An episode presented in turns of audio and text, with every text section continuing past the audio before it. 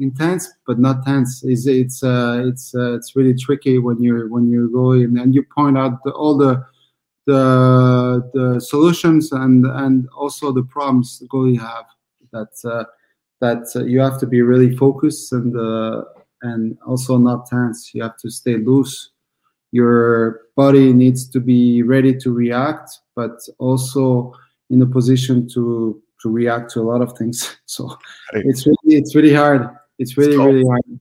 That was Cristobal Huet, former NHL goaltender and Stanley Cup champion. And you're listening to the Up My Hockey podcast with Jason Podollan. Just watch me now.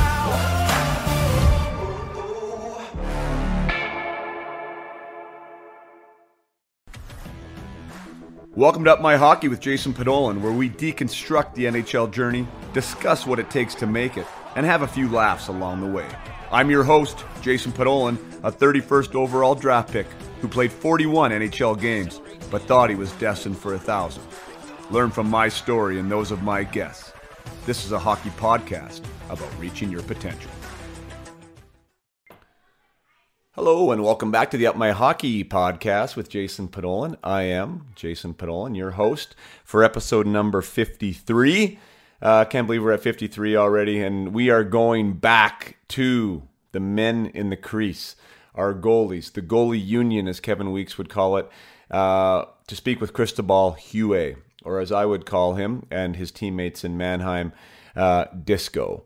So Cristobal joined our team in Mannheim, I believe in the 2004-2005 lockout year, and he was one of many NHL players who was looking for work during the lockout, and he ended up coming with us. He joined Jochen Hecht, among others, to play in the DEL that year, and Disco was an absolute blessing to come to the team.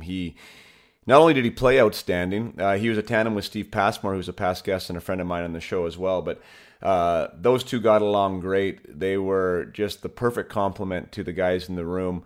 And not only did they play well together, but Disco, I believe, took his game to another level. We get into that a little bit today, but he was unbeatable at times. Like, and I'm not talking like for minutes at a time. I'm talking for like weeks at a time, where he was just on it in practice, and he was competitive, and it was the same thing in games. And we really did ride him in the playoffs too. He did an unbelievable job for us, and he left Mannheim the following season to play with the Canadiens, where he had probably two of his best years as a professional, where he led the league in save percentage one year. He was in the top five in goals against. Ended up taking over the number one spot there in Montreal from José Théodore, a past Vezina Trophy winner and Hart Trophy winner. So that's not anything that's easy to do. But yeah, we talk about his time. You know, he came up out of France, one of the second ever French-born player at the time to play in the National League, and the first goaltender to ever play from France. He ended up coming over and being drafted by the Kings and got his start with the Los Angeles Kings, ended up getting traded to the Canadiens. From there, went to Washington and was part of their epic playoff run.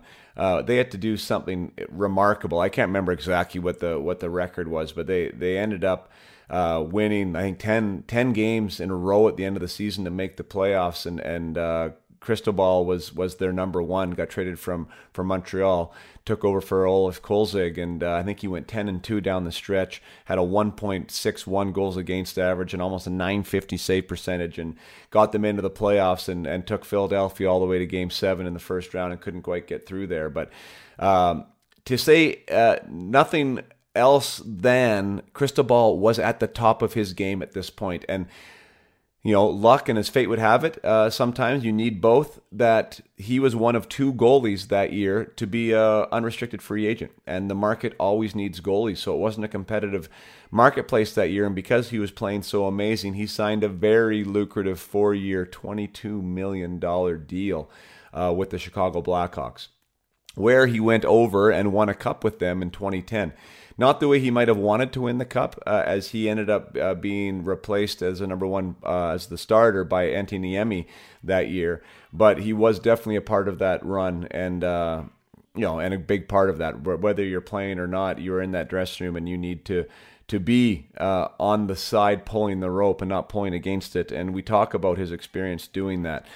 Cristobal had an amazing career, ended up playing well into his late 30s in the Swiss League, and is now a goalie coach. So it was really fun to reconnect with him. And what comes through in this is what you'll hear, I'm sure, loud and clear, is his humility. Real humble guy, doesn't want to talk about himself, doesn't want to celebrate what he did well, what he was great at. And I find that to be refreshing and a great reminder to what I remember of him back when I played with him in 2004. He was just really easy to get along with, a really great guy in the room, a good teammate. And coming from the NHL to the DEL the way he did, he didn't have to arrive the way he did. That was a choice. There was no arrogance about him. There was no, there was an approachability to him and an authenticity that allowed him to become a part of our team. He didn't feel above us. He felt with us.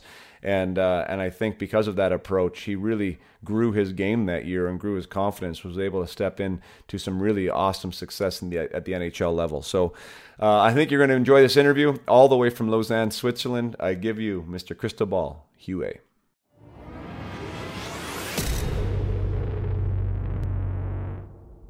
All right, here we are for episode 53 with my old friend and teammate, Mr. Cristobal Huet, coming at us live from Lausanne, Switzerland, if I said that right. So this is my second international guest, because we had Dave Nemirovsky on from Russia last year. So it's the second time we've gone overseas. But Cristobal, thank you so much for joining us today. Thanks for having me, Pots. Yeah, it's so crazy, right? Like, we haven't... Well, I mean, we kept in touch a little bit, like here and there on Facebook, but I mean, haven't really had a full conversation since our time in Mannheim there back in 2005. So it's awesome to see your face, and good to get together, because we have a lot to catch up on, man. Exactly. Yeah. I have a near and dear place in my heart for goaltenders for some reason, even like coming in as a junior for me in Spokane back in the WHL days. Like, I was always the guy who would grab the glove and blocker, at the end of practice. And I'd want guys to come down on me and have the breakaways, and always seemed to make friends with the goalies along the way. So I don't know what it is about that position, but I've always kind of been enamored with it and attracted to it. And how was that with you? Was it something for you growing up in France there that's just, you knew you wanted to be a goalie? Was there ever a doubt for you that you were going to be a player? I mean, an out player? Well, first, I think that's you want to win when you're friends with the goalies, because that's the last resort of your team, and it means a lot to the goalie to have friends, I think. But I grew up. My brother was playing as a forward, and I always want to be different than him, I think. And I was playing in the street like a Canadian guy. And, in the street with the neighborhoods with the neighbors and stuff. So he was I was always the guy in the net, and then my team they needed a goalie, so I stepped in very easily, and I think it fitted me very well, because I was a little bit introvert, and I think that was the best move I could make, and thanks to my brother for shooting in my face in the street. Yeah, you always got to thank the brothers for that. I got three little boys now, Disco. So when we were together, I was single, but now I'm married with three kids, and I see the little battles going on a daily basis with the brothers. So pretty good stuff. So when you're saying you're playing on the street, is that playing on the street in France somewhere? You guys are playing road hockey in France? Yeah. Honestly, it was very special, because we were in the neighborhood, and some guys in the neighborhood never played hockey, and we started to have like 2, and then 3, and then 4. They started to play hockey, and then because of us, basically, and we're breaking the glass on the patio there with neighbors, but we have very nice neighbors, and yeah, like in Canada, like I said, we had the net, when the car was coming in, we moved the net and play again. Like really, he was very special, and I'm glad that actually we lived like this. You know, we were very passionate about hockey. My brother and I. My brother is still involved in hockey. He's with youth hockey now, and he's very good at it. So.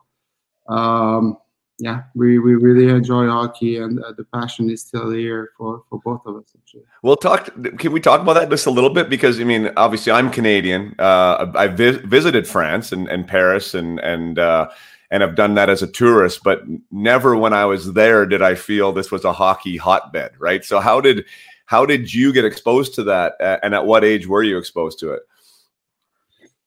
I don't know. Like my dad. It happens with obviously my brother, because my brother started first, but he's 4 years older than me. And my dad, he started because we had the Olympics in '68 in Grenoble, in my hometown in France. And at that time, Russia played the Czechs, the Czechoslovakia at the time, and that was the big revolution between the Russians and Czechoslovakia. And that's why Jaromir Jagr has 68. And it was more than a game in our hometown. And then my dad fell in love with hockey.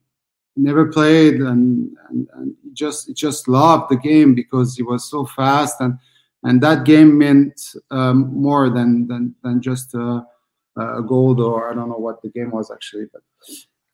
So he took us to our pro team in Grenoble, and we had some pretty good hockey players back then, and some Canadian guys that really developed hockey in France. And you know, it always started with the Canadian, you know, because we didn't have the culture and everything. And our hometown team became a hotspot in France for hockey. Because we're in the Alps and Chamonix, which is also an Olympic city. It starts like this always, Olympics, that you have the chance to see what's going on in the hockey world or in the sports world, and that's how it started. And then my brother started, and then everything rolls up like this. So as a young kid growing up in France and falling in love with the sport, you know, I mean, your father is a big influencer in that. Where do the big dreams go, or is it the Olympics then? As you growing up and you're playing on the street, like what trophy are you winning? You know, in Canada, it's always Game 7, and you're winning the Stanley Cup as an 8-year-old, right? Like in the streets of France, there, what were you playing for? What was the big dream?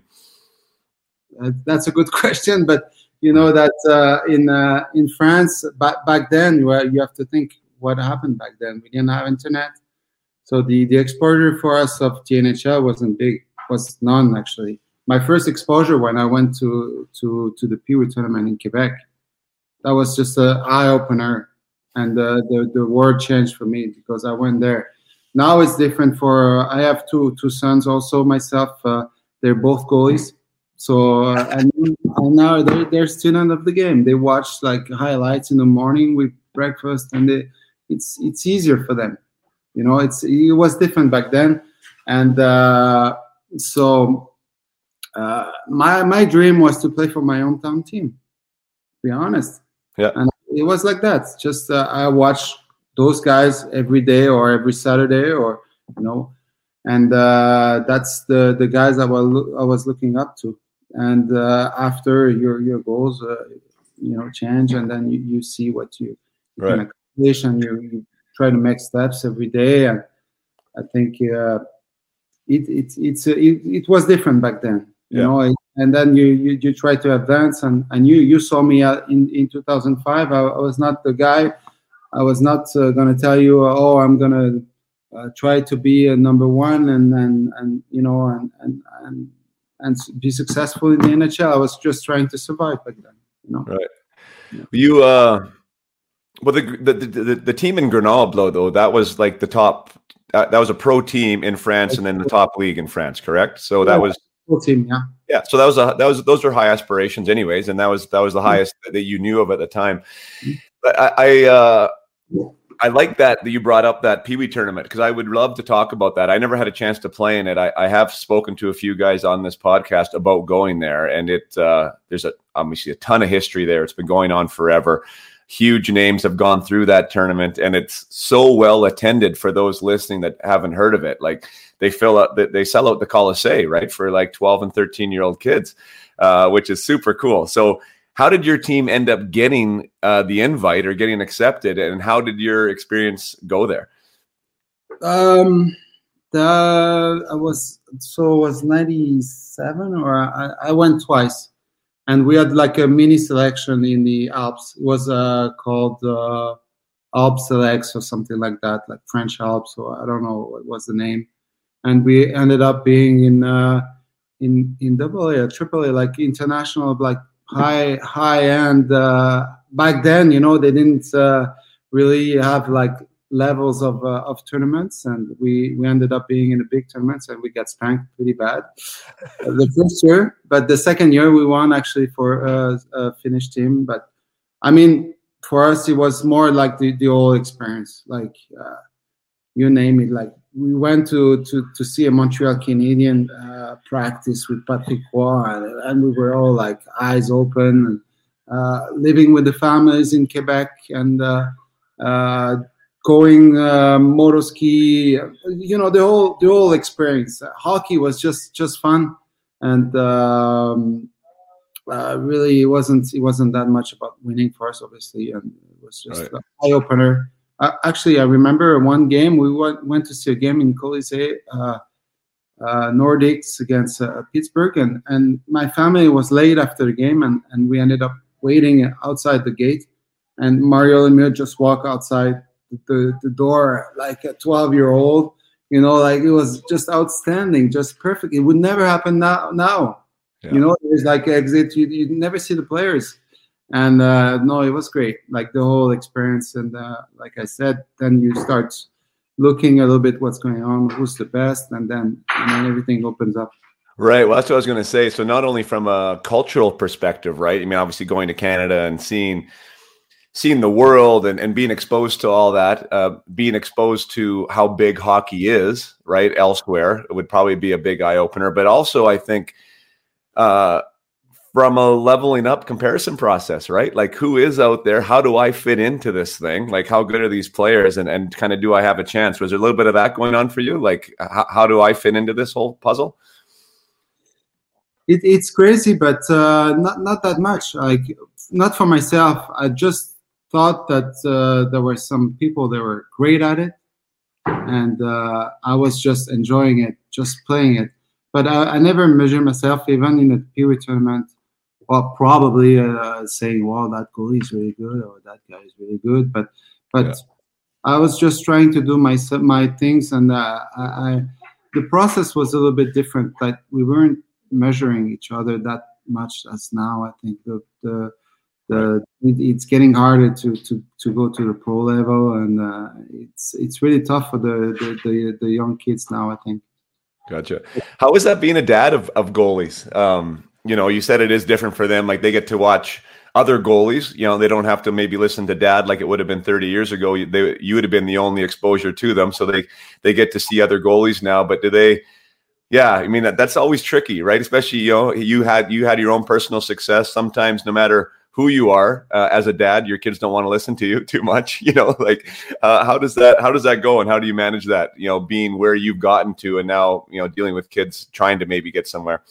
Yeah, I know exactly what you mean. But first, when your kids are in that, you have a lot of respect for your mom and dad, because, you know, the stress they went through, and that's the first things. But no, I coach a little bit my kids when they were young. We were living in a small village, and it was great. And I coach other goalies, but I never wanted them to be goalies. Honestly, I want them to do whatever they want, for sure. But but then, you know, I said, well, we'll see when you turn 7, and then day of the birthday say, okay, can I go now? You know, and then like it's pretty obvious that they want to do that. And after that, you know, early I think they were listening to me, and they wanted to have some input. And then I think there is a point where you have to let go and let others do it. And then you have like an informal chat with them after games if they want to. But that's where I'm at now. Right. I'm coaching the pro team, so they know that's my job also. But I'm waiting for them to really ask for questions and want answers. How old are they now? 16 and 12. Oh, okay. So so they're in it. Like that's the ages where they're in it, right? If they want to continue on. So yeah, you mentioned that. So now you're in the goalie coach position, right? And as a father, kind of a goalie coach there as well. I have a goalie too, by the way, Disco. So my middle boy's a goalie, and so it's been fun for me as because I coach as well, right? So like having that goalie, being a goalie parent and a goalie a coach, like the practice for me has become a whole new thing, right? Like because a lot of times I think coaches, and I was one of them, like where you design the drill and you do everything, and then it's like and go in and shoot. And go in and shoot. Like, but that whole and go in and shoot is such a new thing when I'm thinking about the angles for the goalie, what the goalie has to do from their technical status and everything. So it's definitely made me a better coach, having a goalie in the mix. But I find it interesting balancing. What's that? More stress coach, probably. Too. Yeah, exactly. Yeah, 100%. But the thing I find interesting is like the position is so technical for sure, right? And it's a whole different sport almost inside of hockey, but the mental part of that position is really challenging, I think, more so than any other position. When in your job now, how much time are you spending on the physical stuff and how much time are you spending on the mental stuff?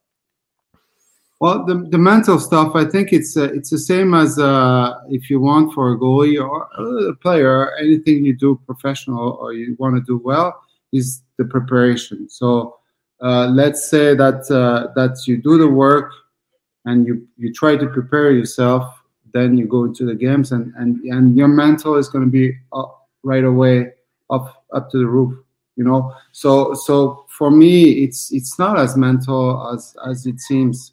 Of course, you're the last, But if you trust yourself and you trust what you're doing, then things are a little bit easier in your head and then you can just let go and just play. And that's my approach. I try to really do the preparation before and then play the game. But it's easy to say, obviously. It's really easy to say, not easy to do. But you have to put things in perspective. And you know me, Potts. I was as a goalie, and I tried to stay very loose. And I'm competitive and everything, but you have to play the game, enjoy the game, and if you look at Marc-André Fleury, of course, he's a different beast. He's a great athlete and everything, but I love him because he really enjoys what he's doing, and that's a key also. Yeah, great point. Enjoying that, enjoying the preparation too, right? I mean, that was something that I wanted to get into. I don't know if now's the time because our experience in Mannheim, but you definitely enjoyed practice. It was one of the things that I definitely remember about you and about playing with you is how much you turned that intensity up for me personally and maybe for other players too, because of how committed you were to not having that puck go in the net and how much fun you had keeping it out of the net too, So like I totally remember that. And I remember going like long amounts of time without being able to score on you, which absolutely pissed me off. But, it was fun. It was still fun. Was that just always natural for you? Because sometimes players aren't like that. They don't enjoy practice, right? They don't enjoy that process. It seemed to me like you always enjoyed being out there.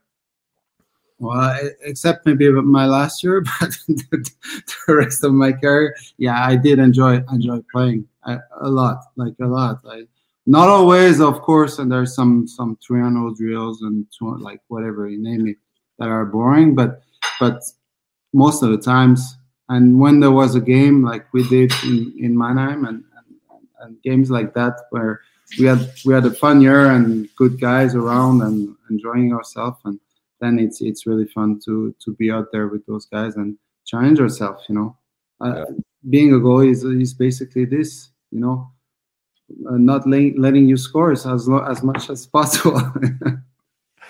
True though, right? But I mean, yeah. But it's not all the same, right? I mean, and I've played on a lot of teams, and you have too, right? It's not the same. There are guys at that highest level that it doesn't seem like the practice is really that big of a deal, or letting the puck in that scenario. But for you, it always seemed like that was definitely something you did not want to have happen. But something is changing also. Parts that is nowadays every for the pros, and if you go to juniors and probably high school now in North America, there's a goalie coach. And that goalie coach is a big impact on that preparation that I was talking to before. You know, doing the repetition on certain drills, certain situations that you can't repeat in the games and then just focus on the shot. And now that's what I mean. Like everybody went, you know, hockey players went from where we were in you know, late 90s to now. It's like it's really high hockey now. You see in the NHL, it's really high standards now, and it's really tough to break in the league now because those guys are so good. But and goalies is the same. You know, there is goalie coach now at a young age, and they do the repetition and the drills and the good habits that takes them to the preparation before a shot, and then they just focus on the shots, and you know the mental aspects then drop a little bit from you know before. I want to say right. Before it was just like talent and mental toughness maybe, and the skills and the technique wasn't as big as now, and now we put a lot of reps into every situation. What do you think the differentiator is now? Because I was actually just having this conversation the other day with a former goalie. I don't know if you remember his name, Sean Mattil. Anyways, he was with the Flames organization for a while and came out of university hockey in the States. And we were talking about how technical it is, right? And how everyone is doing like the reps, how you just said, right? I mean, the skating is so important, and being in position and being square to the puck and all these great habits. But then I was talking about, once the game starts, it gets a little bit chaotic, right? And not everything is like practice. And I think there's room for that athlete still, right? Like the Marc-André Fleury, the athletic goalie who now in the game situation just has to respond. So you have that good foundation, but you still need to be an athlete and have a good head on your shoulders too, I guess. Like what do you see in your position as far as being the differentiators now with these young goalies coming up? Well, we don't even know. It's tough to have a line and say, "Oh, well, we have to do this to develop a player into the NHL."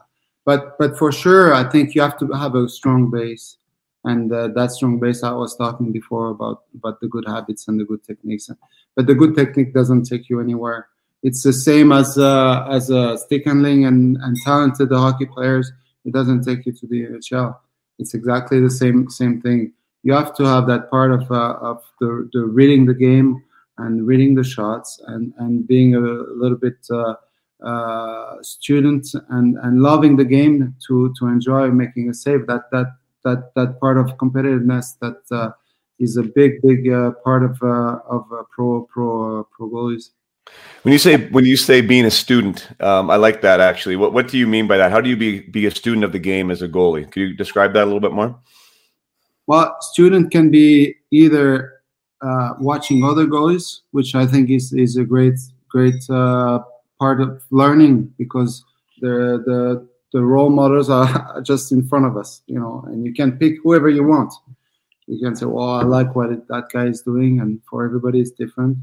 You know, myself, I love, for example, Patrick Roy for sure for the structure, but I love Dominique Hasek. And Hasek was a great part of me being wild and sprawling around and making that this person safe. No, but for real, that's he was a big part of that. And for young kids, they can pick whoever they want to do that, you know. But I recommend to have one of each, not you know, a little bit of a crazy guy. Like Marc-André Fleury is a great guy for that. He will make desperation save, and is also structured. So, but what was the question again about?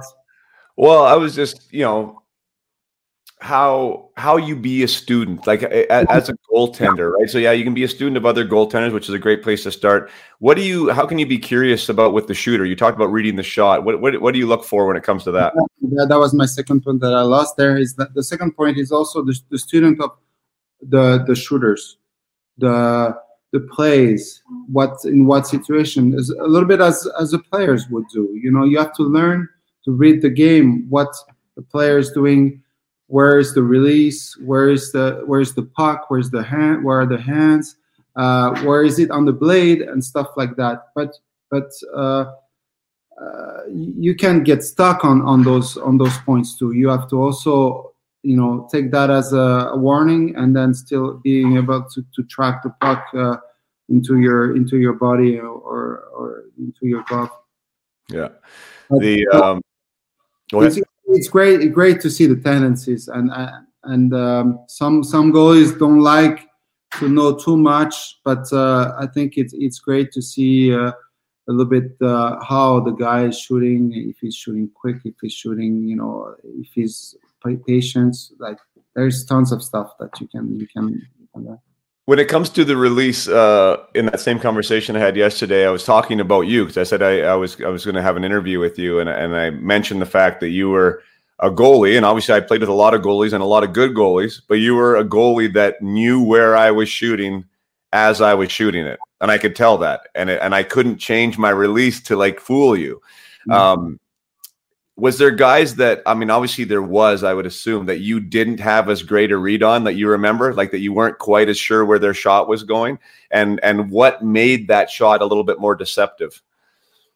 There was a lot of guys, I guess, but who was? Well, I think for goalies, Sidney Crosby's backhand, for example, or every backhand, but he has one of the best backhand. Is really tough to read because it's not the position of the hands, or it's really the movement and the last moment movement of your lower hands that probably, you know, directs the puck. So there is no much read on that. Mm-hmm. And I was pretty bad in backhands. I don't know. I think it's really hard to say. You know, I've been scored a lot of goals. So. Right. Well, I thought maybe a couple of guys would stand out because, you know, sometimes there is just that player where you're just not quite as comfortable with when they're coming down, you know. And again, I saw it firsthand. What's that? My memory is really short, and the way I want to. That's good. Yeah, that's good. That's good. Did you when it comes to the personality aspect, and you already mentioned it already, that you said you were a bit of an introvert and you felt that was beneficial to the position. Why do you think that is beneficial to the position? Growing up, I think I was really shy, and being a goalie was a way of for me to belong first, really well with the guys, you know, in the team, and then, you know, establish myself, but in a way where I was able to do my own stuff. And then, I don't know, I think just my personality is like this. I think it was like that. It changed, obviously, with the course of the year. And you know me, I was not introvert in 2005 when I was there, but I've been a little bit like this. And, you know, it took time for me to get out of my shell a little bit. And, that was a way, hockey was a way for me to be the person I wanted to be. Right. Oh, that's cool. Mm-hmm. Because you mentioned you're able to do what you kind of wanted to do. And that's one thing that I definitely noticed, you know, being a part of the sport. Well, I already mentioned it, being a coach in practice. I mean, like very rarely is the goalie like talked about as a part of everything else, right? Like, I mean, your pregame preparation is different. How you guys approach practice, you know, what the expectations are. Everything is different for the two guys in the room out of 20, right? And a lot of times the coach would almost just leave you guys alone and do whatever it is that you wanted to do. That has changed. I think it's evolved with the game a little bit, but back when we were around, that was definitely the way it was. And for me, there was a little bit of an attraction to that too. Like, I liked that aspect about the goalie, so I could see how that was beneficial for you. Let's get into you hopping over. You won a championship in Lugano. Like, you ended up breaking out of the French league, right? You ended up winning a championship there in the Swiss league. Is that where the scouts, like, how do you remember being recognized and you actually thinking that, you know what, I might have a chance to play in the NHL? Well, that's that was a long shot. Yeah, for sure. I was, when I was 16, I think I was talented for France. Okay, let's put things in countries first, because for France means nothing when you think about the hockey world and Canada, with the numbers of players that there is in Canada or Sweden or Finland, everywhere.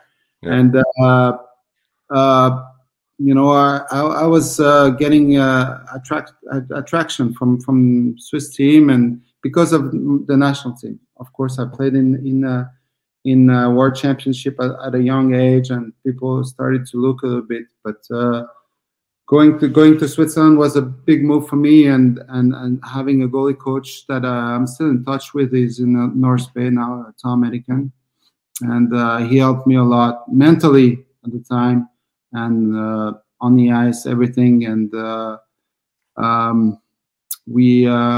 it was the first time I had a goalie coach, age 22. Crazy, you know. That's what I'm saying, is like a different time back then. Right. And I was very talented, but wild and all over the place. And you know, it took me a little bit of time to get my game in a structured phase. And so for me, you know, my dream wasn't to play in the NHL. I wanted to be good where I was, the best. As best as I can be where I was, the best in the league where I played. And I did that in Switzerland. I did that for 2 years. And the scout came, and, I was a late pick in 01 draft with LA picked me. And I had no clue. You know, my goalie coach called me. He was in North Bay, and he called me and he said, hey, you've been picked by LA 7th round. Okay, good. Hey, thank you. I didn't know anything about this, you know. That was another time, and LA called me, and I was invited for rookie camp, and but I was already 25, so right. I've never been ready at age 20, like a Canadian boy. There is not enough stress or competition before that for me at that time. Right. Yeah. That, that's wild. So you got drafted as a 25-year-old after having a couple good seasons there, and you had your first goalie coach experience at 22. You said he helped you mentally. That's something that I'm really passionate about now, is the mental side of the game, whether it's from a player or whether it's from a goaltender. What do you remember being the lessons there from working with him on the mental side of it? A lot. I'm not saying that he took me apart or do meetings of mental, but it was just every day. I remember that on Sunday morning, he would, after a game, he would take me and the other goalie, Lars Weibel, at 8:00 Sunday morning to the rink, practice for an hour, and asking us, what are the other goalies doing in the league now? You don't know what they're doing? No. We said, well, we don't know. Like, well, they're sleeping. We're working here. And then he was keeping that attitude with us, that we have an edge on everybody else, which was probably false. But no, but I think he was really good with me mentally. And then when I made the step over to the NHL, also he was preparing me mentally, and made me believe that I could do well there. Right. Yeah. I love that, though. Like, that's I know we're laughing about it, but like there is a realness to that when it comes to confidence. And you've touched on it earlier when it comes to preparation, right? When you build in habits and when you build in a standard for how you operate, right? Yeah. You show up feeling different because you actually believe you put in the work and you deserve to feel confident and you deserve to feel like you have an edge, right? So like, I like how he announced it too and acknowledged it. And that's one of the things I do now too, right? Like you are being different right now. The choices you're making are different than other kids and other people, other pros. And because of that, you're going to be a better player. I think that's pretty powerful. No, for sure. I think it's great. And when I think about those years and now when I coached, my goal is it's really challenging when you speak about the mental aspect. That it's really hard to do it every day. I think it's really challenging using always the good words and but at the end, you have also trust the athletes that they have to find solutions themselves, and that's another part that we're not. They're smart people too. I think they have the keys themselves. You have to give them a way that they can do it themselves, and they will also be even more proud when they do it themselves.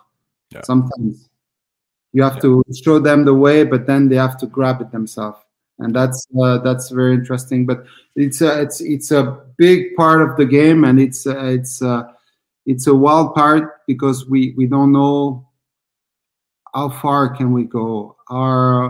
It's really, there is always a limit, But try and find it, right? Being positive, of course, I think it's key, especially with goalies. If there is some goalie coach watching now, I think being positive with goalies is really key.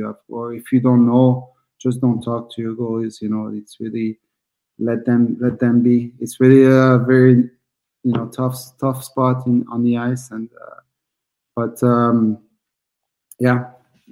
Good luck with that quest.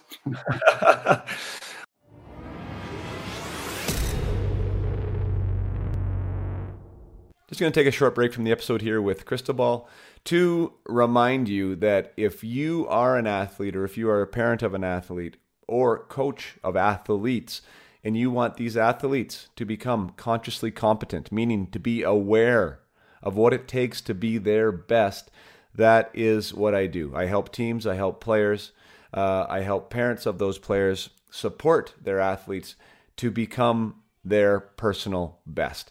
And it is a process, and everyone has their own recipe. And that's the interesting part about celebrating greatness, is that it doesn't happen by accident.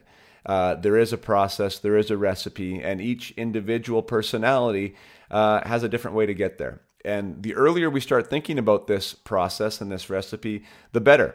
A lot of you have heard in the interviews with scouts and with some of these assistant general managers or director of player development that they receive players at 18, 19 years old that haven't really figured out how to do this on a professional level, that maybe they had the talent to get them there, but they don't really know what it takes to push forward, to be their best, handle this adversity. And a lot of the stuff that they're learning or trying to teach them at this level is that on-the-job training of how to become a professional and how to become consciously competent.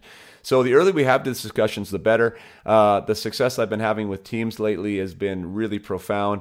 Really enjoy the work that I'm doing. So if you're interested about that, how to become your best or how to allow your players to look at themselves on an individual level, to step into their own personal potential, which will allow the team to step into their personal potential on a collective level.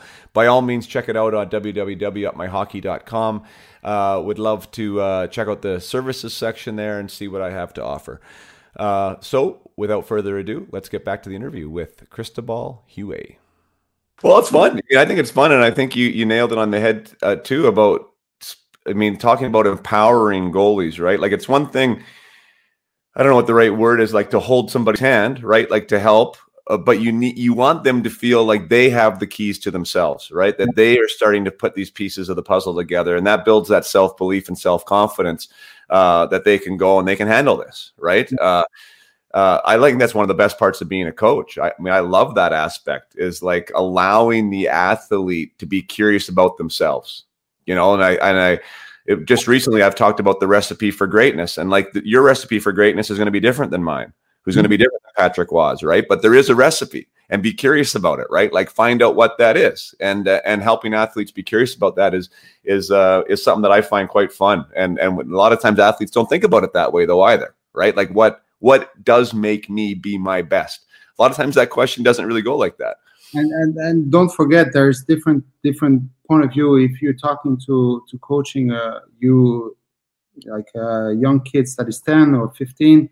Or pro, it's totally different. You have to respect the approach of talking to a young kid or you know, like a 15-year-old that is pretty good hockey player, but he's still a kid. You know, you have to approach things differently between, like, depending on the age and the level they're playing, of course. It's not for everybody, you know. Yeah, exactly. Sure. How give me your memories of your first experience there coming overseas and being a part of an NHL organization and an NHL training camp. What was that? How was that for you? I didn't plan on telling that story, but it regards somebody you know. And my first NHL camp, I was with Eric Healy. Yeah. Yep. Eric starts with an H and my name too. So we were doing the physical test together. That's my first experience. And all I can say is I felt pretty good about myself.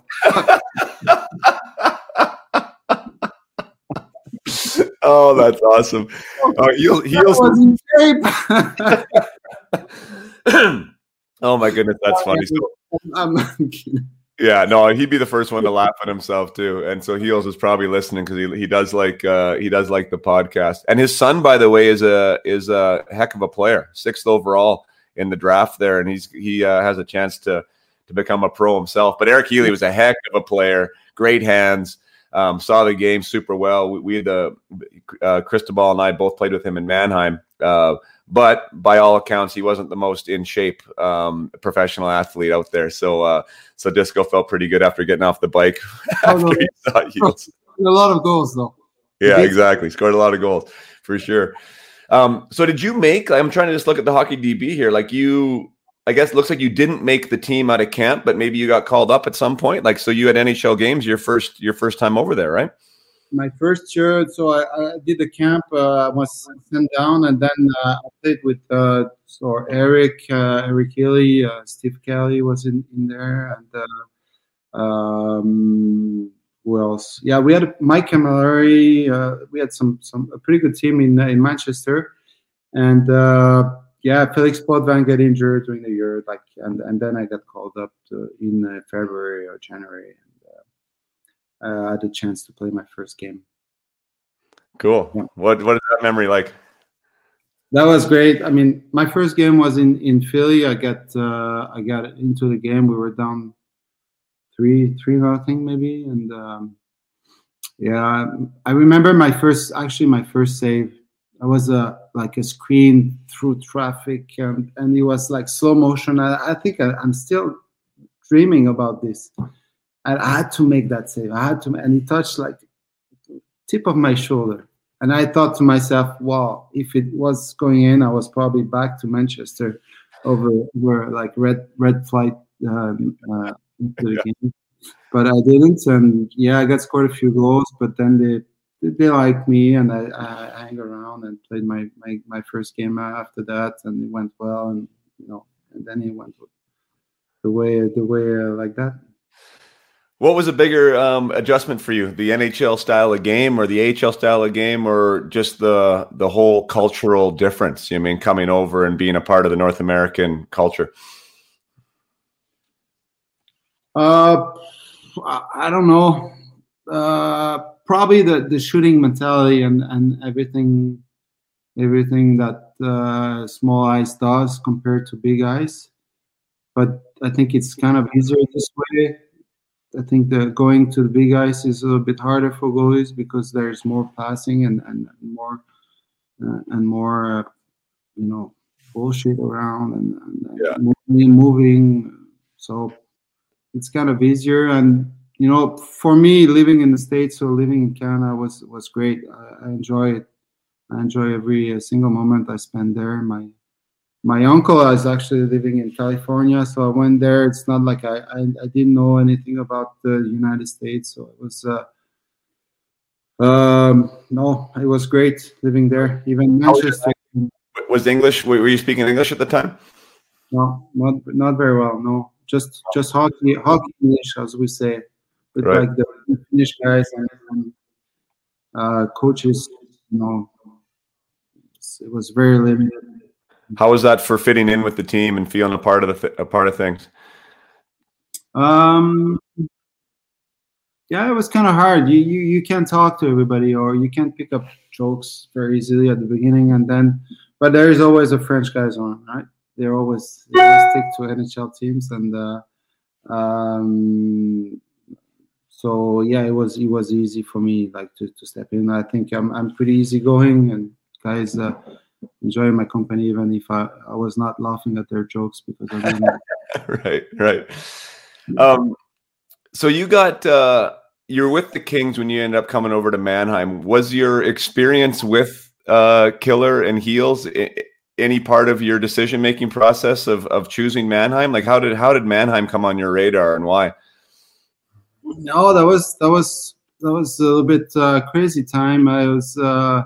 I signed 2-year extension with the Kings, and the day after they trade me to Montreal. I was on holiday in France, and I was kind of pissed off at the beginning, and then I realized I had a chance to play for Montreal, and then the lockout came, and my agent was telling me that I signed a contract in Switzerland, but the team wanted me to stay there for the whole year, which wasn't possible, obviously, because the NHL would start at some point. Yeah.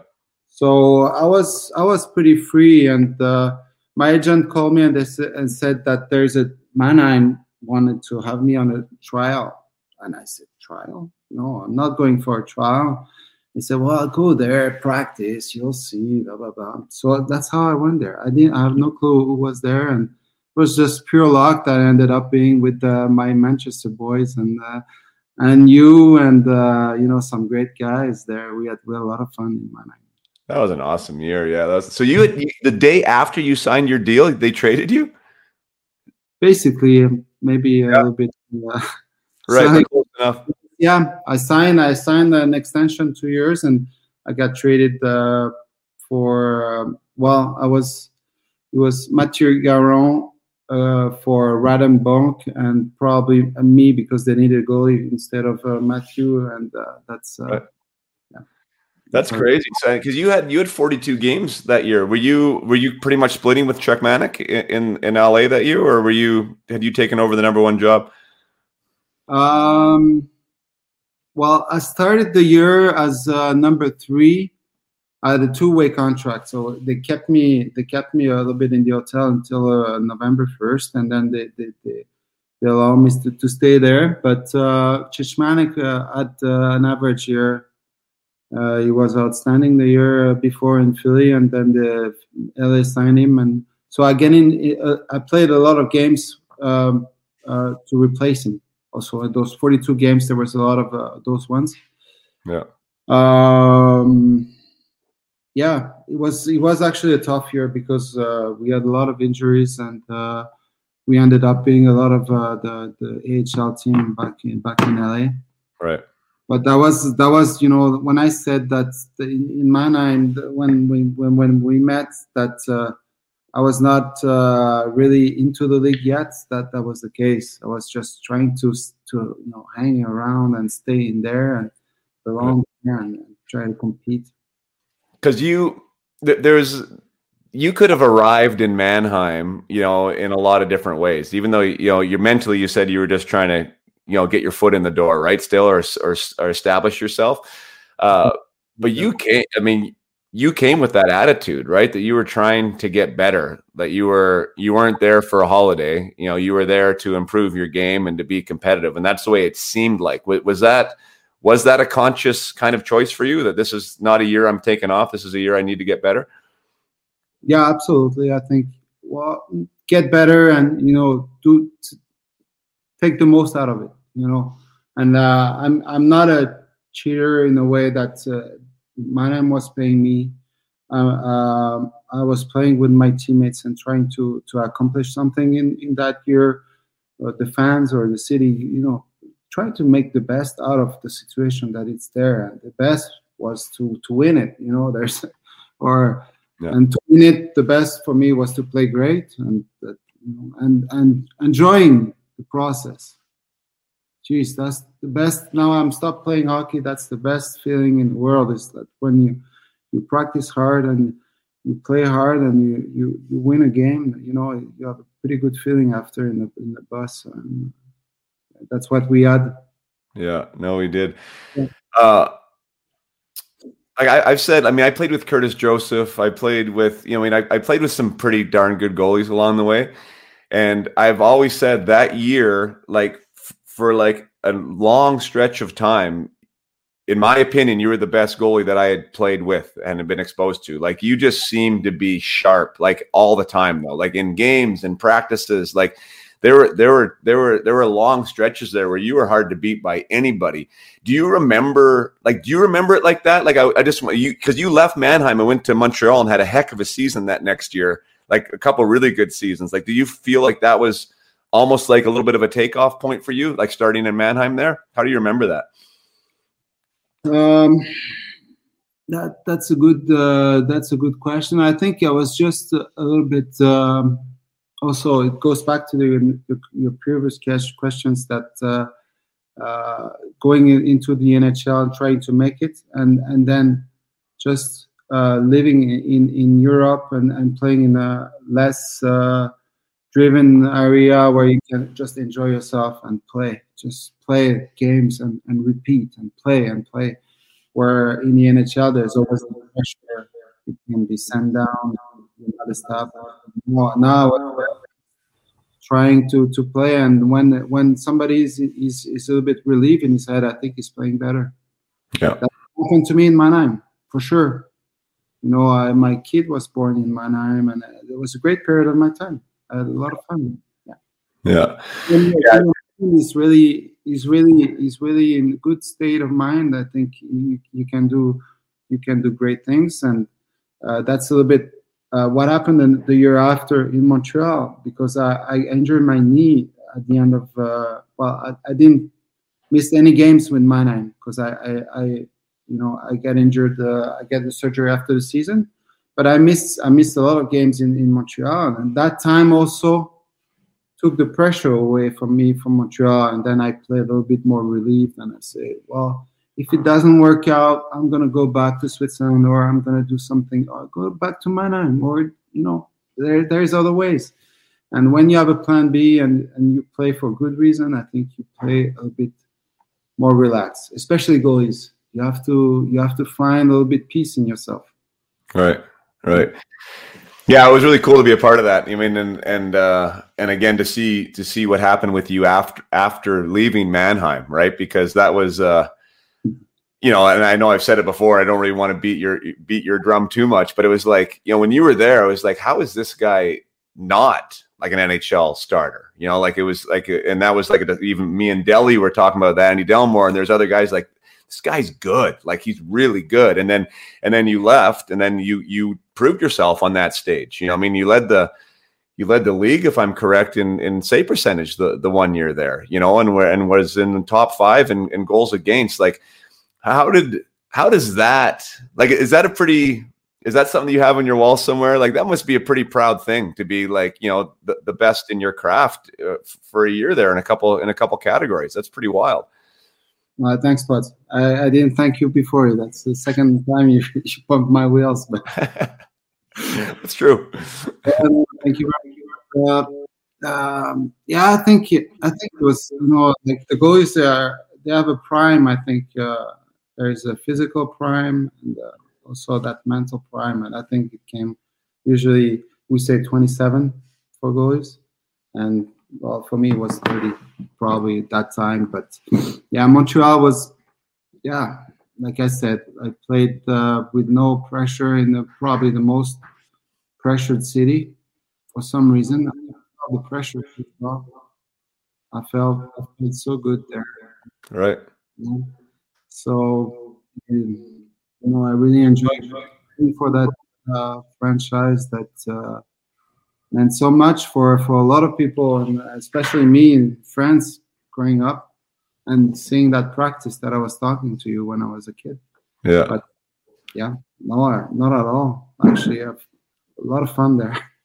That's so cool. I mean, so, but you're kind of talking about it like you're not really sure why, you know, as far as like being in this pressure-packed area, in a pressure-packed position, and you feeling like that's the most free you've played. You know what I mean? There, you have no real reason for that. I'm actually thinking now when you ask me this.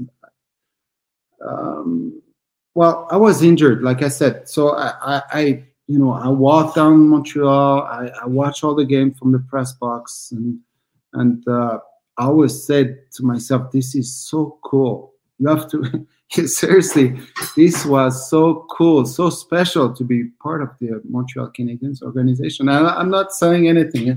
I'm really honest with this, and it just means a little bit more than other franchise when you're French, and to see that in perspective when you're injured and see, well, you could also put a lot of pressure on yourself and say, well, I'm going to be healthy, I'm going to go there. But it wasn't like that.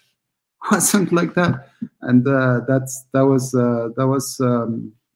was human spirit is sometimes a little bit crazy. That's when you're well in your head, you go there and you do your best. And, you know, I think it's indescribable really what's going on in your mind. You were partners with José Théodore, who was an ex-teammate of mine for the World Junior Championship. So I know José, you know, well enough to be able to call him a friend and know his personality. There's another guy I really enjoyed, José. Like we got along real well. Was that helpful for you, like having him as a partner? I don't know what your relationship was like, but I would assume that tandem type relationship matters, you know, whether you're getting along, whether you're supporting each other, you know, I mean, what that relationship was like. Can you speak about José and how it was being with the Hart Trophy winner there? Yeah, well, I was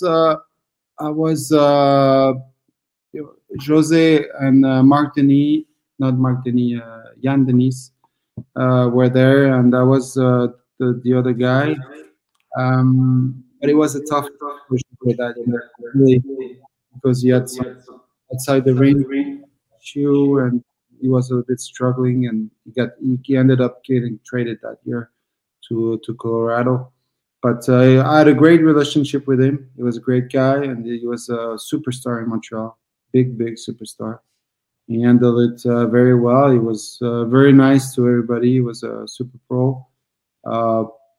We crossed a lot of times after this. He was always super nice to me. He was a true leader and a very well respected guy. Yeah. Unfortunately, like I said, maybe that was good for me, but it was not his best year that year, and because of mostly. Outside issues, homeborn hero. Basically, it was really hard to live that experience when you're French, Quebec born, and in Montreal. Right. But everybody was telling me how great he played those years. One of the most outstanding seasons was 2000. I think, where he was Vezina and MVP of the league, no? Yeah. Yeah, yeah. Pretty big accolades there, right? Yeah. They're, cause you essentially end up taking his job, like you said, right? He had a struggling year there. You end up kind of stepping in there.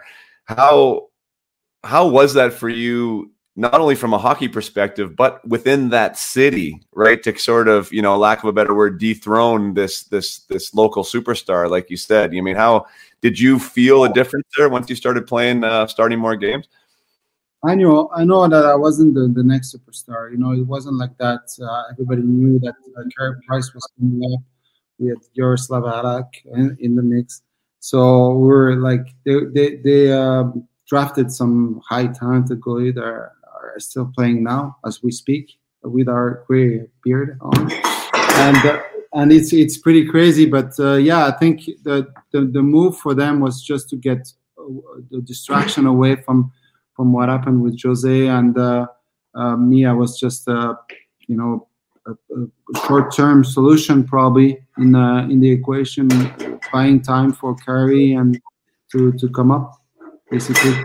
Right. Well, I mean, and then I was looking at the stats. I mean, you have a couple. I mean, a year, I guess we'll say, or no, 2 years of like really solid numbers. You know, you're playing well, and then Carey Price enters the equation, like you say. So you are in the league with him, splitting games with him as a 20-year-old pro. Was the writing on the wall for you then? Like, were you trying to help him, mentor him? Were you trying to keep on that number one spot, or like how was that for you from a mental aspect, dealing with that, the arrival of Carey Price? You know, I treat my goalies, my tandem, always nice. Like, I always had good relationship with them, and you know, we played together. I let the and you can't really win the price. No, but I know that I was a short-term solution. At the end, that trade that to Washington was to make room for him. He was. We had a good relationship. I was really easy going with him, not trying to be the mentor. We talk, you know, that's usually how I go with the other goalie in my team. We do the goalie talk and try to help each other and support each other.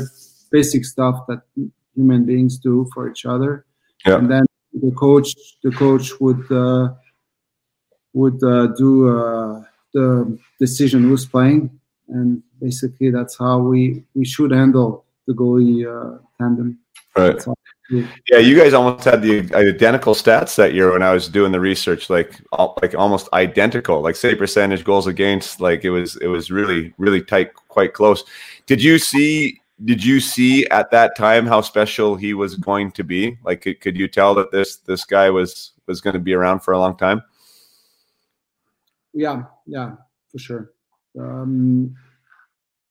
was moving really fast. He was built like he was really strong legs, T-push, really impressive, and his reading the puck was outstanding. So all the quality to greatness, but you know, yeah. Obviously, you never know how it goes sometimes. Yeah. Pressure can be off, but he's also very strong mentally. I think he's really, really laid back and putting things in perspective. And yeah, nothing fazes him. You have the impression. Yeah, really, right? That was. Even at that age, like one thing I talk with my son about, who's the goalie, and I, by no means do I have it figured out, because I've actually played a little goal. And once I retired disco, I got some goalie pads, so I've attempted the position now.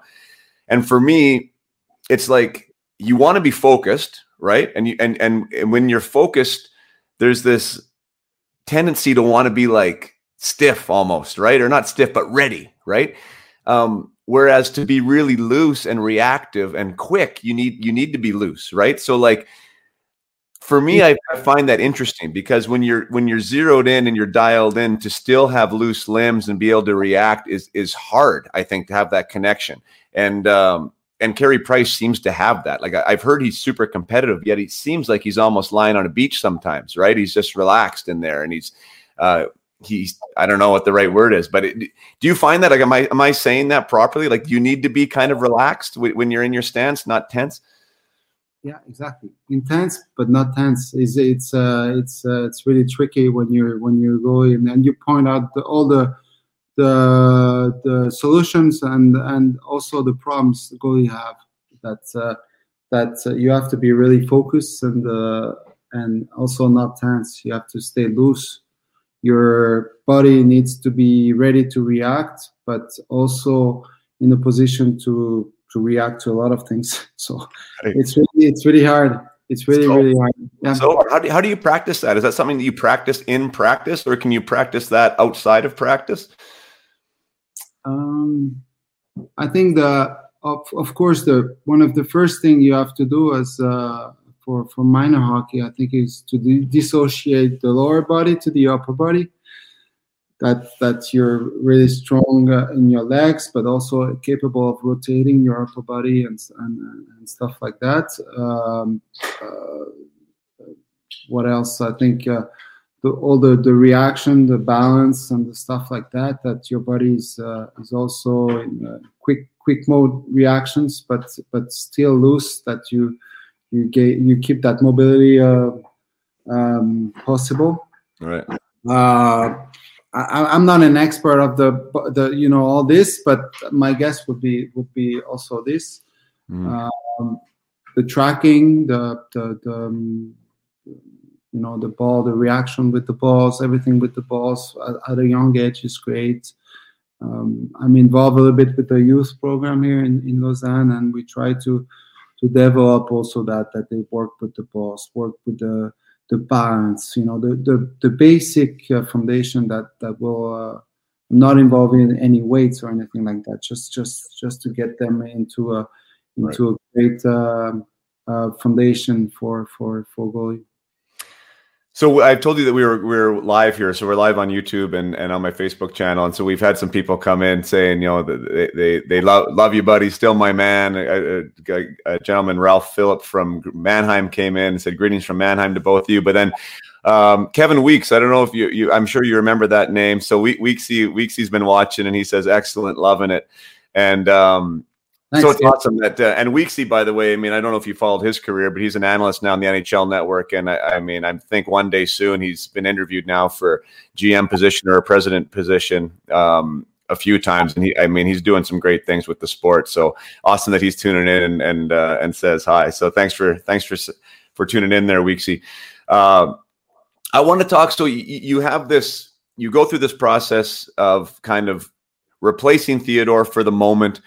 Price comes in. They know that he's the heir apparent. He's going to be their guy for the long term. You recognize that, but you're, in my opinion, at the prime of your career. Like, you're playing really good hockey still, and like you said, you're that age where you feel like your physical and your mental is working really well. And you get moved to Washington and the Alexander Ovechkin Washington Capitals, who had just went through a coaching change. That Boudreau was there.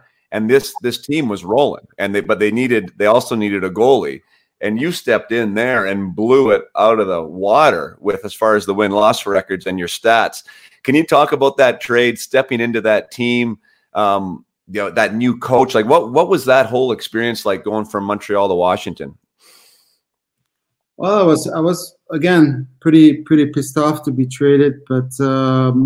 A lot of respect for the organization in Montreal, and they handled that very well. And I knew that Carey was the next guy. Bruce Boudreau was our coach in Manchester. Hockey world is like that.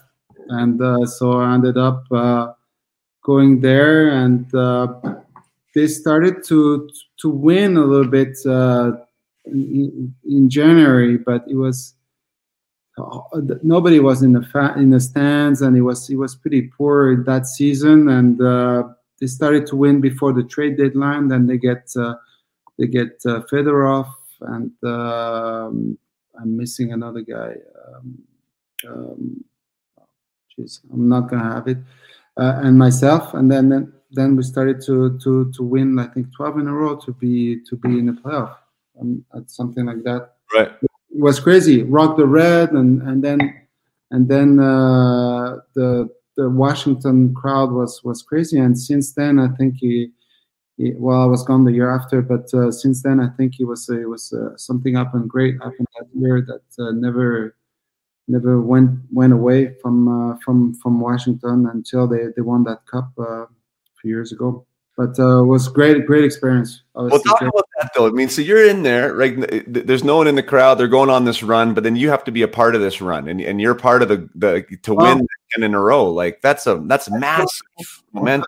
I come into that team, and there is Willie Coulson, the number one goalie, which I have a lot of respect for. He was one of my alphas growing up.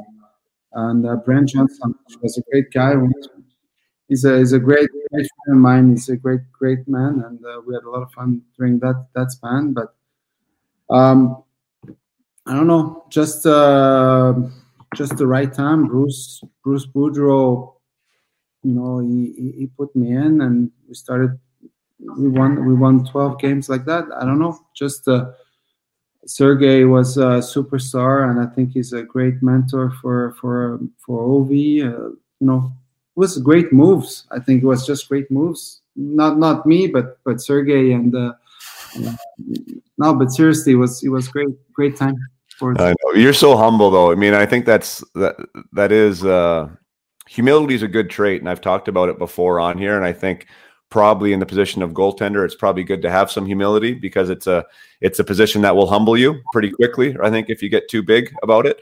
But you do downplay. I mean, every time I brought it up, you've downplayed. That was a big deal. What you accomplished in Montreal was a big deal. What you accomplished in Washington, and you were definitely a part of the success that they had there, a big part of that success. So I want to at least acknowledge it because I know you won't on your own. So, I mean, that was a big deal. How was it being in there and then being exposed to like an Ovechkin? And, you know, this is one of the greatest goal scorers of all time and around, you know, Nicholas Backstrom and Sergei Fedorov and all these new faces. Was that, I don't know, just speak to those personalities a little bit. Like what it was like being around Ovi and practicing with him and seeing him day to day. Ovi, we didn't practice that much because we were playing a lot of games, and then we went to the playoff run. But obviously, I knew him from before. He was always hot against Montreal, but he was. I have to use the past, but I think he's still the same. He's just a guy that enjoys playing hockey. Also, as you can see on the ice, he enjoy the game, plays hard, and Nicholas, helped him a lot. Best scoring players.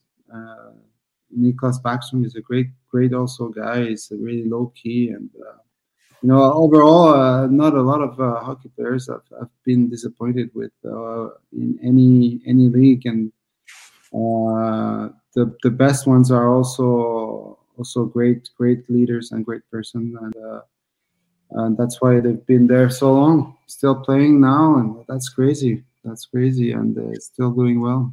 And at a high level too, right? I mean, really at a high level.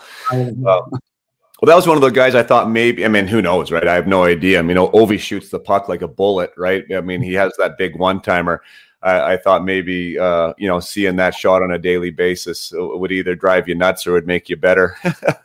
Well, we weren't working too many one-timers when I was there, so that was good. But, practice shot is a bit different than that pass across in power play that he has. But, even his wrist shot is you were talking about what's tough to read. He has a really tough wrist shot because he can hide it, and his blade is really curvy. So it's really... I use the flex, and when you use the flex, then it's pretty hard. But we know him. I think we've seen enough of his goal. Yeah, exactly. No kidding. You were just at the end of your contract there, so I mean, you said you got traded. You're a little bit upset. I mean, that has to be going on, or maybe it's not in the back of your mind, like knowing that you're stepping into a free agent opportunity here. You've been traded. You have this really good run in Washington. How much of that is in your mind? Are you somebody that motivates, or is that something that you'd like not want to think about to have you play your best? Well, honestly, I wanted to prove Montreal that they made a mistake. Or my ex-team, because that was my goal, that I wanted to prove them that they made a mistake trading me. I was not thinking too much about my next contract. At that time, I was free agent for the first time in the NHL. And to be honest, I thought that I would stay in Washington after this. You know, it didn't happen for, I would say, family reason probably, that I didn't stay there in Washington. But you know, I wasn't thinking about this. Gotcha.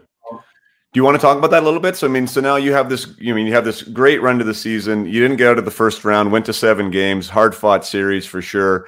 I'm sure you would have wished it would have ended differently, right? And went a little further. But now you're a free agent. Did Washington offer you a contract? Yeah. Yeah. And so it wasn't money related then? It was more about whatever you said, family, quality of life? Was it just something you thought? It's tough to talk like this. I can talk from others, but I was Chicago offered me one more year and a little bit more money, but I still wanted to stay in Washington myself, and well, it didn't happen, and obviously at some points it made more sense to go to Chicago, but you know, the basic rule is here is that you never know what's going to happen in your new team, and when you're well somewhere, stay there. And Chicago is a great city. We won the cup there, but it was pretty tough to change, and it's not that easy to start. Right. Yeah. Yeah. I mean, and that's why, I mean, I don't, obviously you can be as personal as you want with it, but I mean, I think that's that part of the human side, right? It's not just stopping pucks anymore, right? It's being a part of a team that you feel comfortable with a coach you feel comfortable with.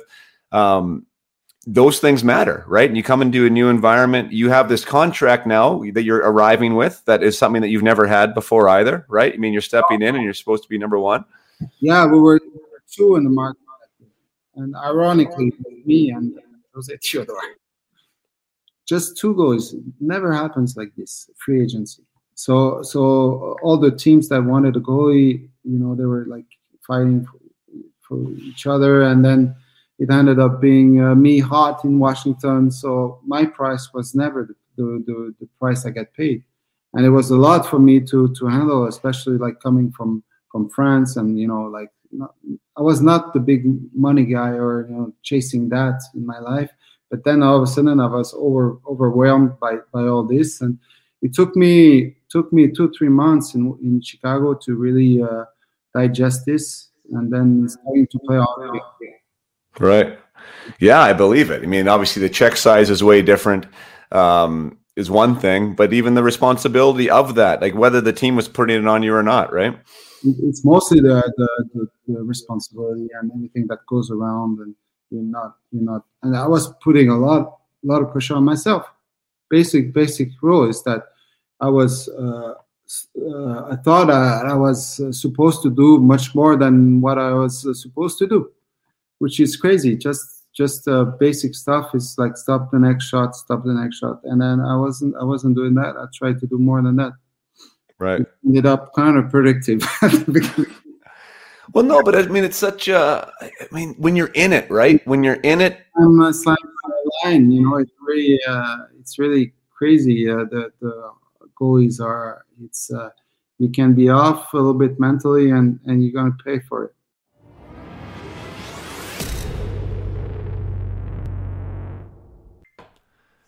Going to take a short break to remind you where you can follow me. I'm on Instagram at Jason Podollan. Quite often is where I hang out mostly on social media. I am on Twitter a little bit, but mostly on Instagram. You can also follow my parent group if you're a parent with an athlete on Facebook.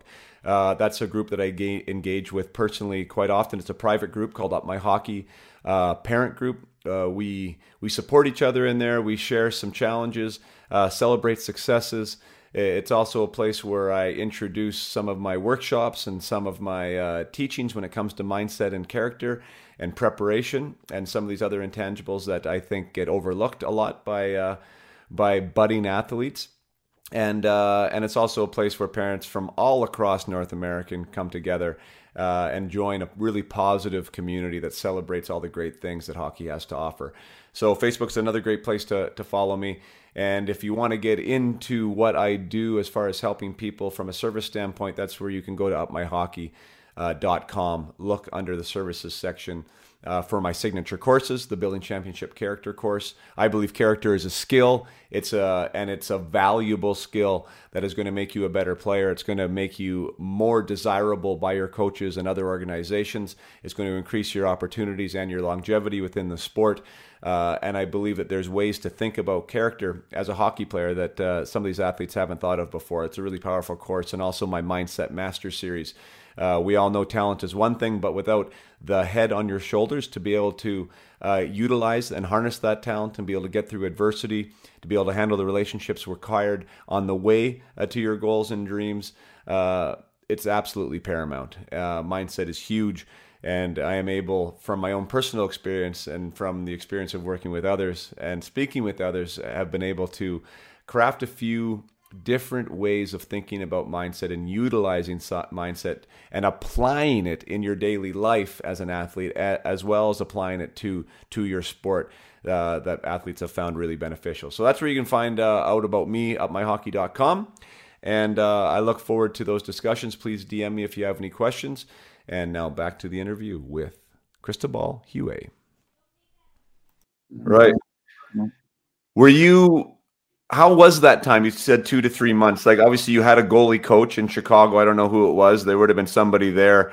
Were you talking about that type of stuff, the responsibility of the contract, or were you guys talking more about the technique and the technical aspects? Or do you remember what that was like at the time?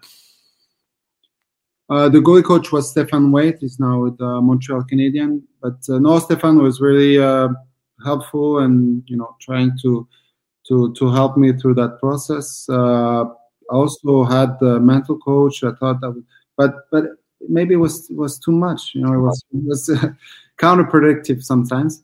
And I wasn't that bad. I wasn't that bad, but it was not the way. Not great. Right.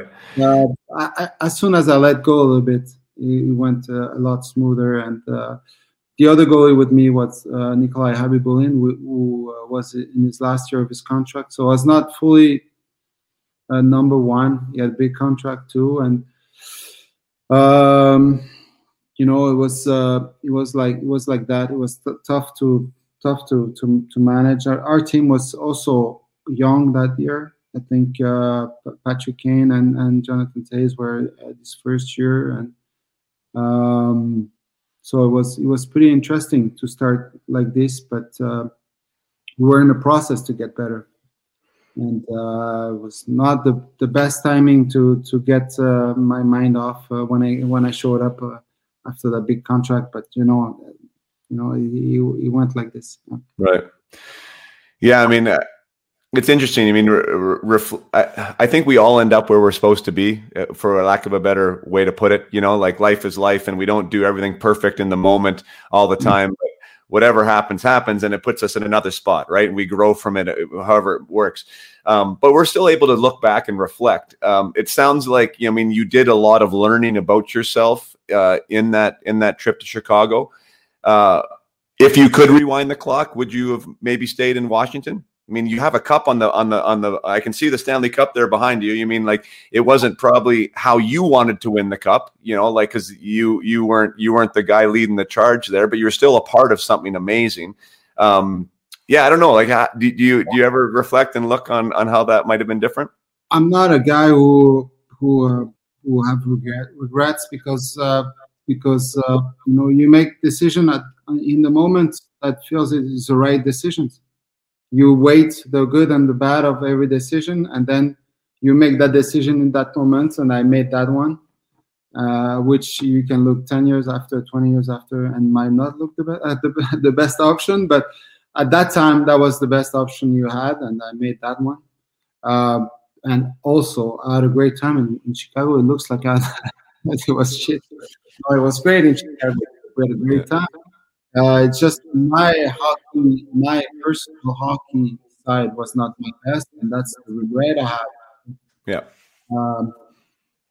My second year, I played better, and I was okay. But Antti Niemi took over, and I didn't play in the playoff that much. And we won the cup. I was glad that I could help in no other way and try to be up with the other guys. Obviously, like you said, it's not the way I imagine the thing. Yeah.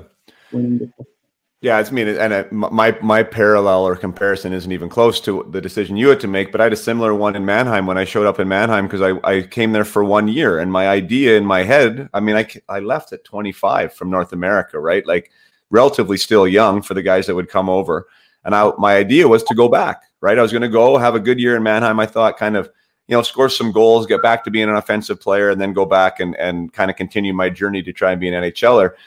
And then Marcus Kuhl, and I came off to a good start. Marcus Kuhl offered me 2 more years, right? And that was in November of my first year. So I had 2 weeks essentially to decide, is this where my career is probably going to end, right? Is this what is best for me? And yeah, you mean, and I, like you said, you look back, I don't know. You mean, I loved my time in Mannheim, every second of it. I loved being on a team with you, but it did kind of close that door on the NHL, you know, and I'll always sort of have that little bit of could I, should I, you know, what would have happened kind of deal, right? But we make the best we can in the moment, like you said, and you rock and roll with it.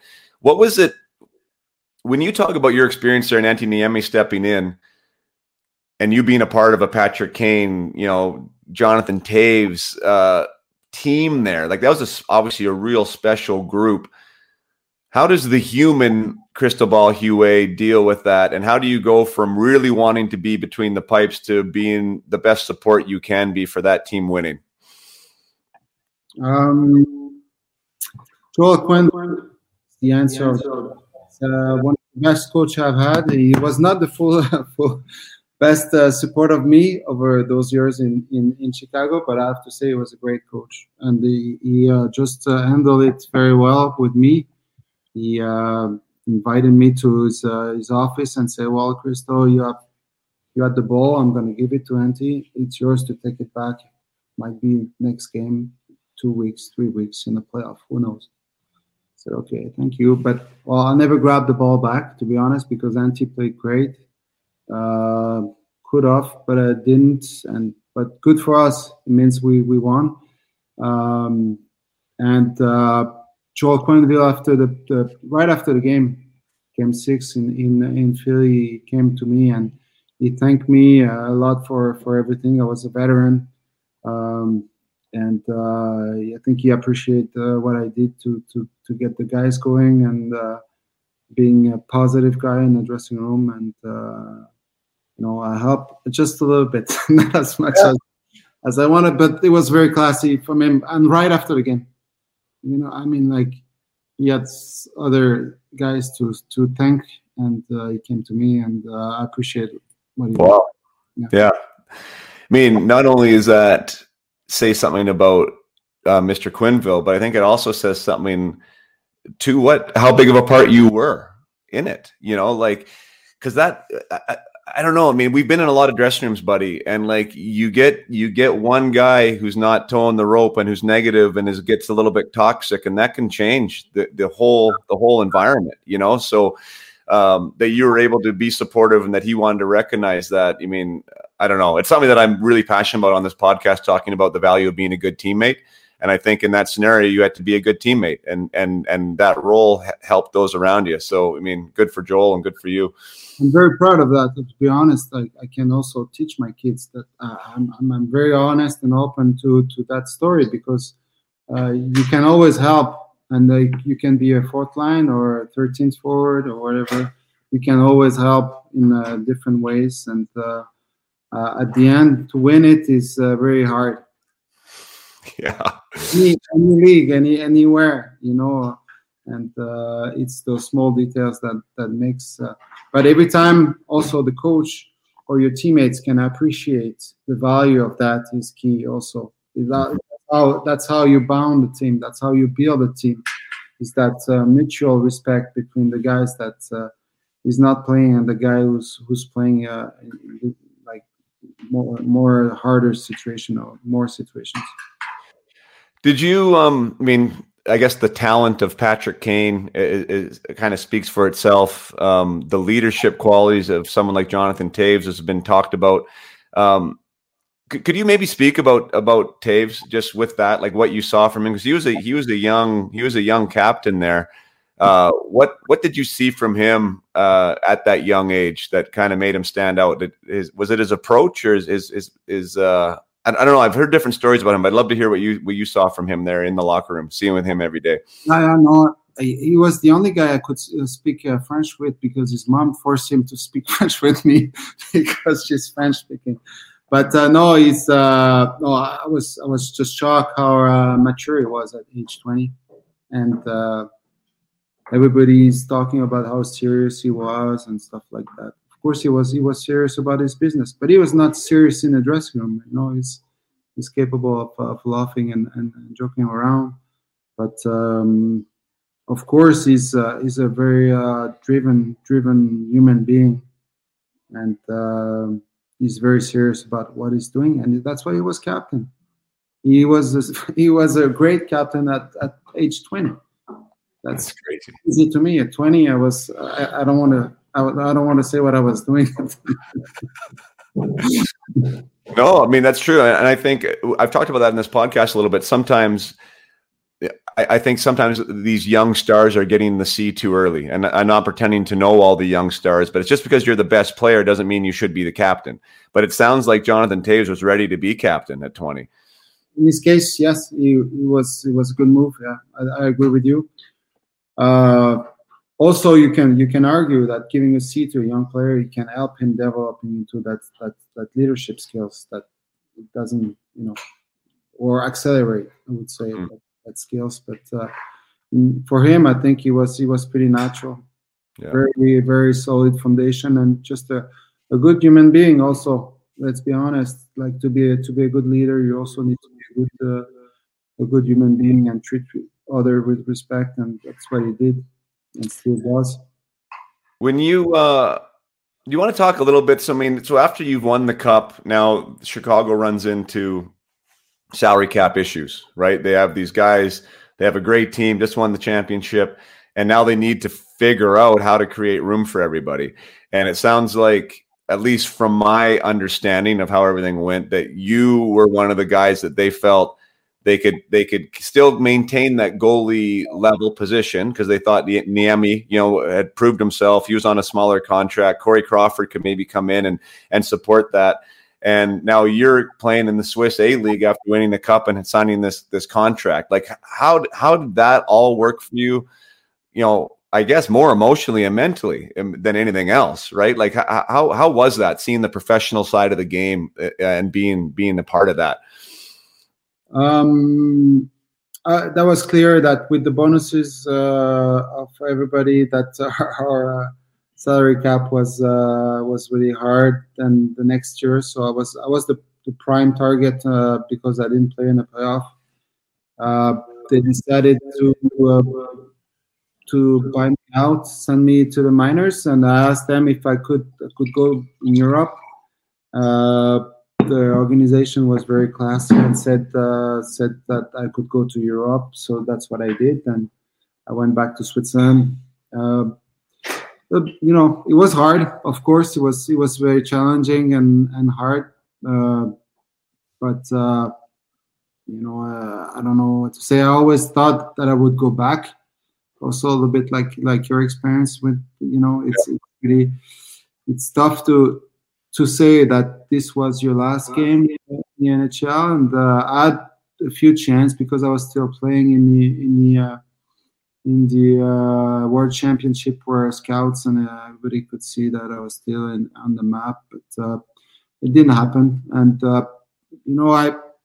I was okay because after that, in 2012, I was already 37. Let's be honest, I built something great here in Lausanne with. The team was in second division. We went up, and now we have a new rink, and it's a great atmosphere here in Lausanne. So when I left, we were contenders, and happy to So of course, it's a sad ending for the NHL, yeah. But that's life. Yeah, and that's what you said, and you were a part of something great there, and you were able to still play. Like, my goodness, congratulations on that. You mean, to play as long as you did at as high a level as you did, that's pretty impressive too. When you look back on everything now, like if there was a shiny moment, whether it's personal or team, however you look back on your playing career, like what's the highlight for you? Where do you feel the warmest on the inside when you think back? I think the best memories is when you win the championship, just because you spend 1 year with the boys fighting for each other and the same goal, and when at the end it happens, it's the best feeling in the world. And it didn't happen with us in Germany that year, but it was also pretty close in the final. But it was also a great feeling, great accomplishment, because we came from far. But that's what I'm looking for when a team can go as far as possible and have no regrets at the end. Obviously, when you win it, it's pretty clear that you went all the way. But that's for me. So it happens for me in my hometown in France, in here in Switzerland, and in the NHL, of course, with the Blackhawks. Well, that's awesome. I think that's a really. I don't know what the right word is, but that says something about you, because you know I'm sure in the one in Switzerland and the one in your hometown in France, you were a key part of those wins. You know, so that personal excellence also corresponds with the team excellence. Yet you still point out to the Chicago one where you were a part of something huge there and won a Stanley Cup, or maybe you weren't in the position you wanted to be, but you still remember that fondly. Because some guys might have said, their time in Montreal or something, like the time where you were leading the league in save percentage and like maybe having your own personal success, but it didn't result in team success. So I think that's really recognize that. If you asked me when did I play my best, I would have said that, but memories are shared with others, no? Yeah, it's like if you're happy on your corner with your, I think it's you play hockey for that, really. Yeah, that's. It's so true. You know what I mean? And even though we didn't win that year, when I look back, and that's the thing, unfortunately for me, never won the championship. I got to the championship final like 3 different times in different leagues, right? And even though wasn't able to hoist the trophy in any of those scenarios, being together with that team and having as much success as you do and battling even in the final, and maybe you're not victorious, like it galvanizes you, right? And it brings you together and it brings you closer. And those relationships, like you said, are so key. And that's what's really special when it's all said and done, right? Me being able to call you and sit here and have this conversation, like that's special. I mean, we wouldn't have had that if we didn't share that time together. And I do think that's one of the best parts about the sport. After you get past the competition side, that whole aspect of being an athlete, like it's the relationships that you're making there that are the real special piece of it, I think. Absolutely. One thing for goalies just at the end, and maybe this will be good for them, about preparation. You talked about preparation and you talked about the focus on practice and keeping it fun and wanting to be out there. Can you maybe just talk as a last question about what you did before a game, like as far as like whether it was habitual, whether it was, I don't want to put the words in your mouth, but like, did you do something to get ready for a game, whether it was mentally or physically? Did you have a process that you followed all the time? Yeah, of course, I tried not to do superstitious, but I still had a little bit of a plan for preparation. I always, prepare my equipment, my stuff. I would go play soccer with the guys most of the time. Yeah, that was a great way for me to stay loose and be part of the team. And they see me out there, and I'm not the goalie. I'm playing with them, and I love playing soccer too. So that's great. And then I would do a stretch where I stay a little bit more deeper in my bubble. I would start to think a bit about the game and do my stretch every part of my bodies and go from there. So first part, when I'm talking with the players that I work with, I'm talking about trying to get your mind ready and trying to get your body ready, and you need to worry about both. you know, because you have to be physically capable, but you also have to be mentally capable. Get your head in whatever space that is for that player to be their best. When you were stretching, you're getting your body ready, but you said this is when you went in your bubble and you started thinking about the game. What would that thinking process be like for you? What are you going through? It's really hard. I think I'm not thinking much about the game. Stretching is it's almost like yoga. What I was doing, I'm not yoga, but the way you have to think about your breathing.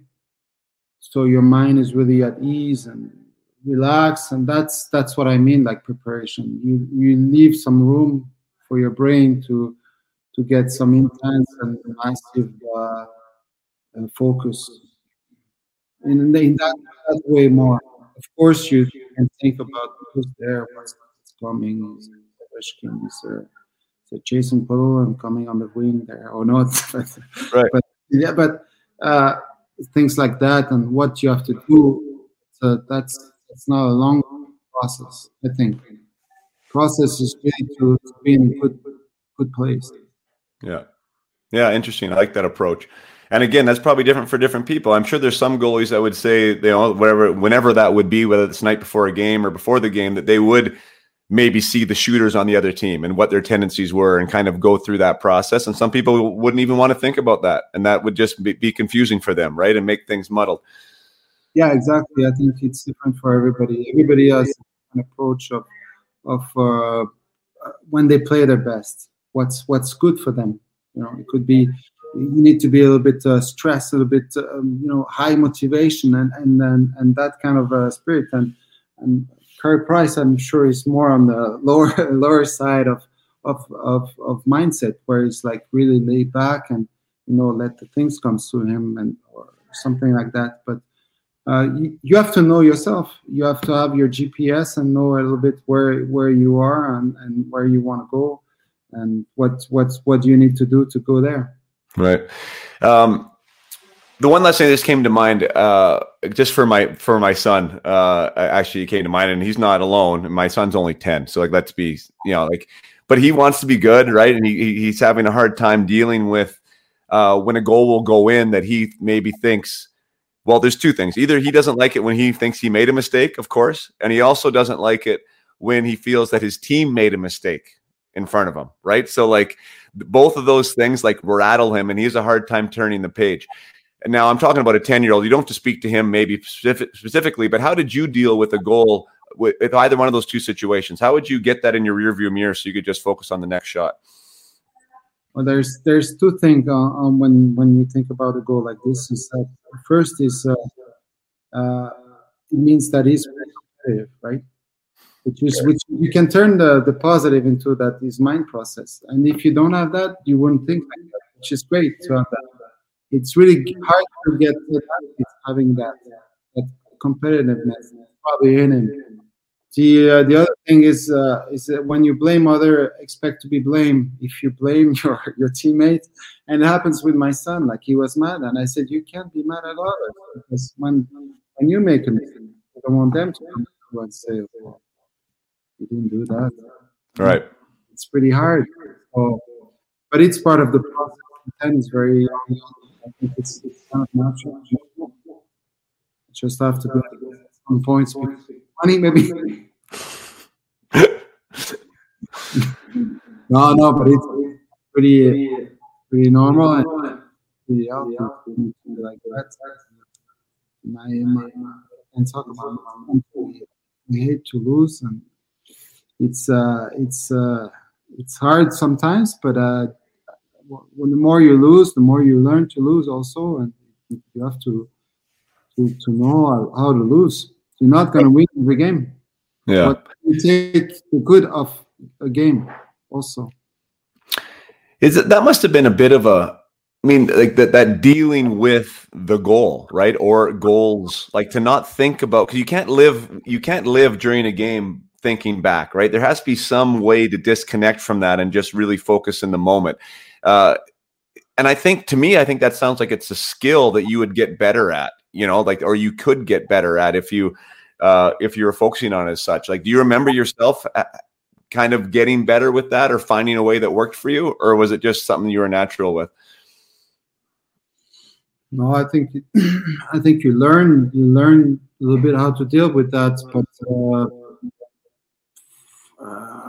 when I was young, I would say if they score on me, blah blah blah, that something could happen bad to your family, or like that kind of. That's crazy now, but with the years,